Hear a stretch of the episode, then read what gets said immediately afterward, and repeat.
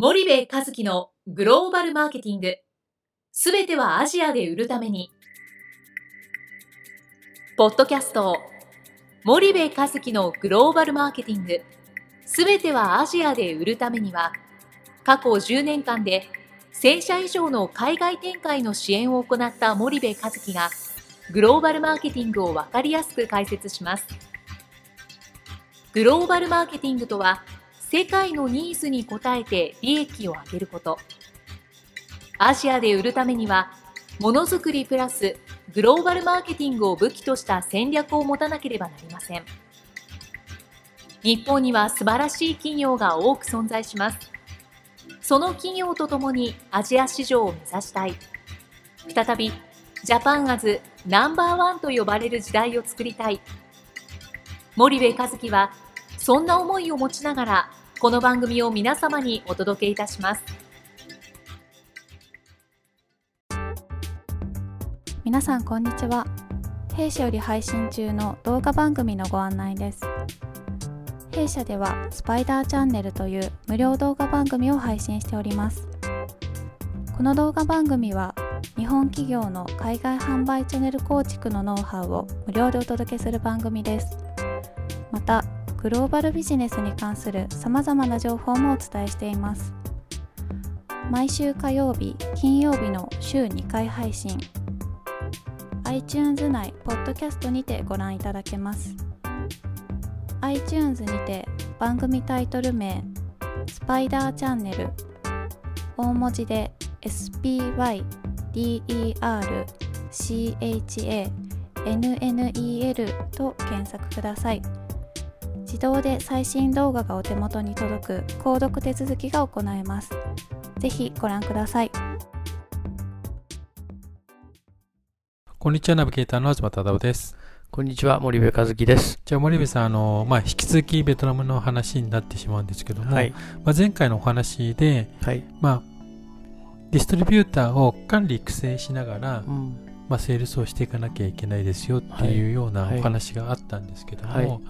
あの、まあ、リスナーさんの方でもベトナムで事業をやったことのある方は、はい、そのことがピンとくるのかもしれないですけど、はい。はい、まあ、ベトナムのディストリビューターをとあんまりやり取りしたことがない方々もいらっしゃると思うので、ちょっと教えてほしいんですが、その管理育成っていうのは、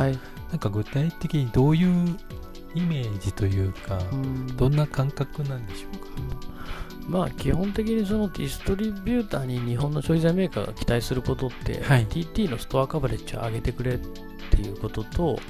TT におけるインストアマーケットシェアを、うん、その BTL 的要素で上げたい、はい、つまりは BTL やってくれって言ってるんではなくて、はい、その店先の現場で、えー、そのインストアマーケットシェアが上がるような取り組み、うん。うん、例えばあ一番いい場所に置いく約束で置いてもらったのに次の日行ったら別のメーカーに隅に避けられてるとかね、はい、えー、自分たちの商品の前とか上に別の商品が置いてあるみたいなことが往々にしてあるのでそれを調整していくっていう意味なんですけどね、はい。はい、でそれをすることによってインストアマーケットして上げていくと、うん、ATL って言ったらもうもっとマスでドーンってやるわけだからメーカーが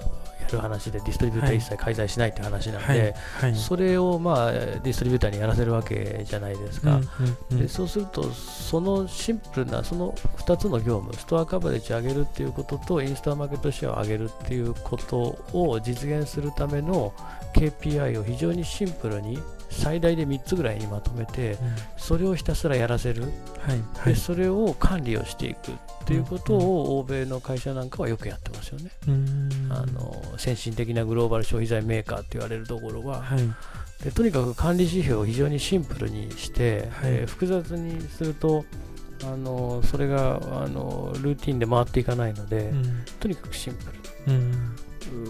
例えばあの交通量の多い店あ道。はい、そこを例えば担当者 A 君は毎日2キロ歩いてでそこの2キロの間に何十店舗っていう TT があって、うん、そこから注文を取って、えー、現金回収して、うん、えー、自分の担当の商品の置き場所チェックして、みたいなこの3つをひたすらやるみたいなですね、はい、でそういうことをやるやらせるっていうのがまあ管理で、はい、あの絶対に、えっと、もうすでにやっている先進的なグローバル消費財メーカーが何をやってるのかっていうのをね見た方がいいんですよね。でこれを表面だけ見るんじゃなくて、はい、えー、やっぱりその我々のような専門的な会社にね、えー、うちじゃなくても別にいいですから委託をしてしっかり可視化する。その進んでる企業が何やってるのか可視化してそれを開いてそれを参考値にして自分たちがまずね真似るってことをした方がいいんですよね、うんうん、あの後入れ全然構わないんです。完コピをまずやって、はい、完コピの上に自分たちらしさを乗せていくっていうことをしないと、鼻からベトナムでなんかマイウェイみたいなね、はい、我々のやり方みたいなことをやってもこけますから、うんうん、あのまずは完コピじゃないかなと思うんですけどね。わかりました。はい、それはじゃあ、うん、まずはまあ可視化をして、うん、そのやってることをそのまま真似る？真似てやってみるみたいなことを、うん、でほとんどの、ね、会社がね可視化できてないんですよ、うんうん、競合ってこんなことやってるっていうのは大枠では言えると、はい、ただじゃあそれは具体的にどうなってるのかっていう具体論の話になると全くよくわからないと、うん、で自分たちがよく具体的によく分かってないことにも気づいてないってケースが多くて、うんうんうん、でやっぱ仲裁してたらね分かってるって言いたくなっちゃいますよ。分かってるって言うんですけど、はい、具体的には分かってないっていうケースは結構多いんで、うん、そこはしっかり可視化していった方がいいと思うんですよね。はい、まあ、どこもね、共通して一般的にこんな感じだと思うんですよね、日系の会社さんね。わかりました。はい、じゃあ、今日はここまでにしたいと思います。森部さん、ありがとうございました。はい、ありがとうございました。本日のポッドキャストはいかがでしたか？番組では森部和樹への質問をお待ちしております。ご質問は podcast アットマーク spydergrp.com ポッドキャストアットマークスパイダー grp.com までお申し込みください。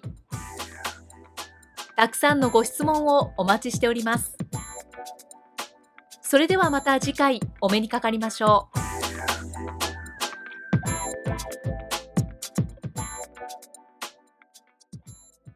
森部和樹のグローバルマーケティング。この番組はスパイダーグループの提供によりお送りしました。